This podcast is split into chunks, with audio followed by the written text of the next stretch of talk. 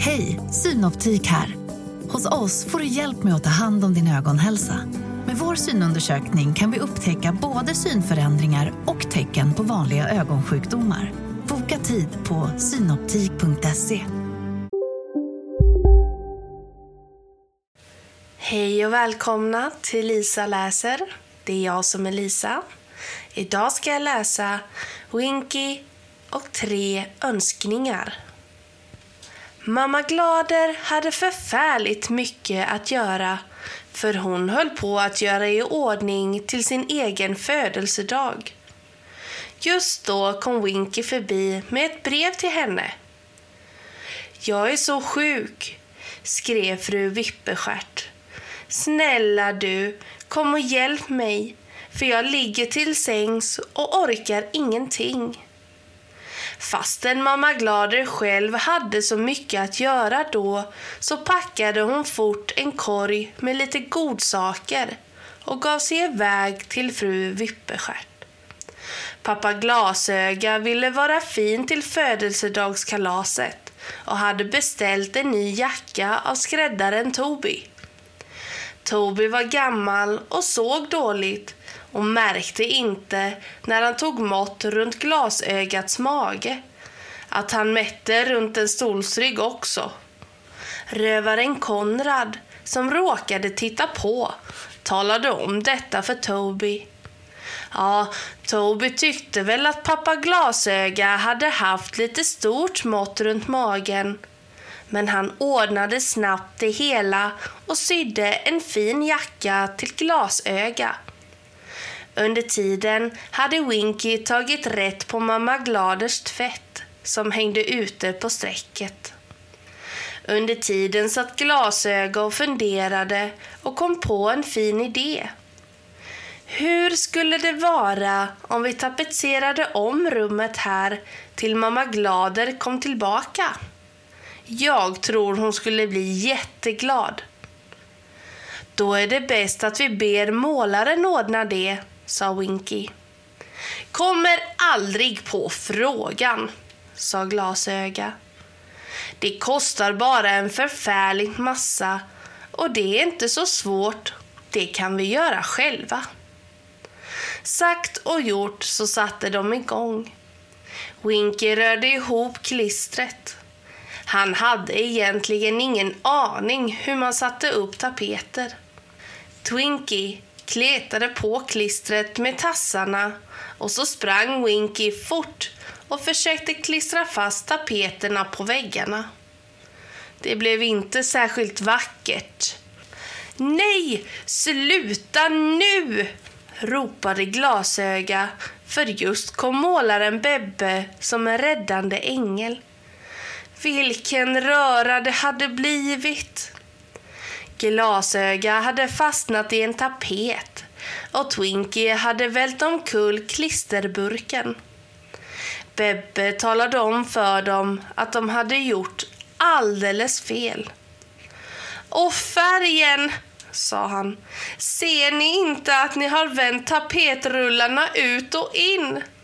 Så här röda kan de inte vara. Jag tycker det är en fin färg, muttrade Winky. Med förenade krafter fick de ordning i rummet igen och Bebbe satte upp tapeterna slätt och fint och alla tyckte att den ljusgula färgen var vackrare. När de var klara sa pappa Glasöga Nu vet jag vad vi ska göra. Vad säger ni om att baka en honungskaka? Eftersom alla tyckte om honungskakor så tyckte de att det var en strålande idé och pappa Glasöga satte igång med detsamma. I sin iver tog han alldeles för mycket mjöl och rörde ner alldeles för mycket honung i degen. Till slut blev det en sån klibbig massa att han inte fick ut sleven ur den en gång. Det var inte annat att göra än att bjuda allihop att slicka i sig degen. Nalle tyckte det var underbart med all den söta honungen. Pappa Glasöga strövade missmodigt runt i köket och hittade ett par påsar med ris.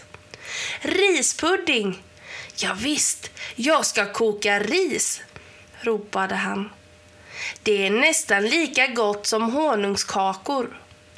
Så fyllde han tre kastruller med ris och slog på massa vatten. Mamma Glader brukar aldrig ta så mycket i varje kastrull, anmärkte Winky. Men då tog glasöga honom i kragen och kastade ut honom ur köket. Det dröjde inte länge förrän pappa Glasöga ropade på hjälp. Riset hade kokat över i kastrullerna och rann över spisen. Mamma Gladers stolthet. Stå inte där och stirra, utan hjälp mig istället, röt Glasöga. Winky kom att tänka på att så här tidigt på våren hade småfåglarna aldrig ätit så mycket så han visslade på dem. Kom hit, här finns en massa god mat. Och det kom en hel flock flygande och de var lyckliga att få så mycket mat. De pickade i sig allt riset, till och med det som var bränt. Men Winky blev ledsen när han såg sig omkring i köket. Kära någon, så här ser det ut, suckade han och tänkte på mamma Glader. Hon höll alltid köket putsat och fint och skinande blankt. Han tog med sig Nalle och Twinkie och satte sig i skogen och funderade. Pappa Glasöga bär sig klumpigt åt ibland, sa de till varandra. Plötsligt fick Winky se något som glittrade i gräset. Han tittade efter och fick se att det var en liten käpp med en glittrande stjärna i toppen. Kunde det möjligen vara ett trollspö? frågade han de andra. På en gång blev det alldeles ljust omkring dem och i ljusskenet såg de den allra sötaste lilla fe. Winky förstod med detsamma att det måste vara en sagoprinsessa. Det var säkert hon som hade tappat sitt trollspö. Varsågod, här får du. Jag har just hittat den här, sa han och räckte fram den till fen. Tack så hemskt mycket, Winky, sa hon. Nu får du önska dig tre saker som jag ska uppfylla. Winky blev lycklig och visste precis vad hon skulle önska sig. För det första önskar jag att mamma Gladers kök blir putsat och fint igen. För det andra önskar jag att fru Vippestjärt blir frisk med detsamma. Och för det tredje önskar jag att pappa Glasöga aldrig mer får lust att rumstera om i köket som han har gjort idag. Dina tre önskningar kommer att uppfyllas. Det lovade fen och så var hon försvunnen igen. Winky, Twinky och Nalle blev först så förvånade så de stod bara och stirrade på varandra. Men sen sprang de hem så fort de någonsin kunde. Det första de fick se var pappa Glasöga som stod och höll en stor tallrik med honungskakor. Han stod just och undrade varifrån de härliga kakorna hade kommit. De blev ännu mer förvånade när de fick se köket. Det var putsat och fint skinande rent och spisen blänkte som om den var alldeles ny. Efter en stund kom mamma Glader och berättade att fru Vipestjärt blivit alldeles frisk igen. Så mamma Glader behövde inte hjälpa henne längre. Pappa Glasöga satt och så trött ut, som om han hade gjort köket så fint alldeles själv. Men det hade han ju inte alls, utan den snälla fen hade trollat med sitt spö. Han var bara alldeles överväldigad över alla under som hade skett. Winky berättade för mamma Glader om fen och de tre önskningarna. Jag visste inte att det fanns feer och älvor i vår del av skogen, sa Winky. Jo då, det finns det. De kommer ner från bergen ibland och man måste vara snäll och vän med dem, förklarade mamma Glader. Nästa morgon när de var ute och lekte fick Winky syn på den elaka räven. Vad gör du egentligen i vår skog? frågade Winky. Jag kikar bara efter småhararna, sa räven och grinade fräckt och visade tänderna.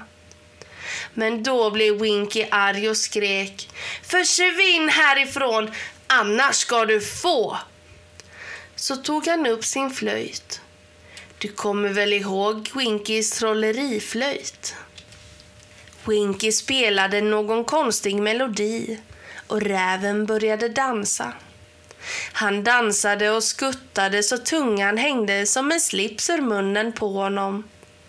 Då passade Winky på att locka honom i närheten av huset och där fick räven sig en ordentlig minnesbeta. Först kom Winky med en hink av mamma Gladers tvålödriga tvättvatten och hällde över räven.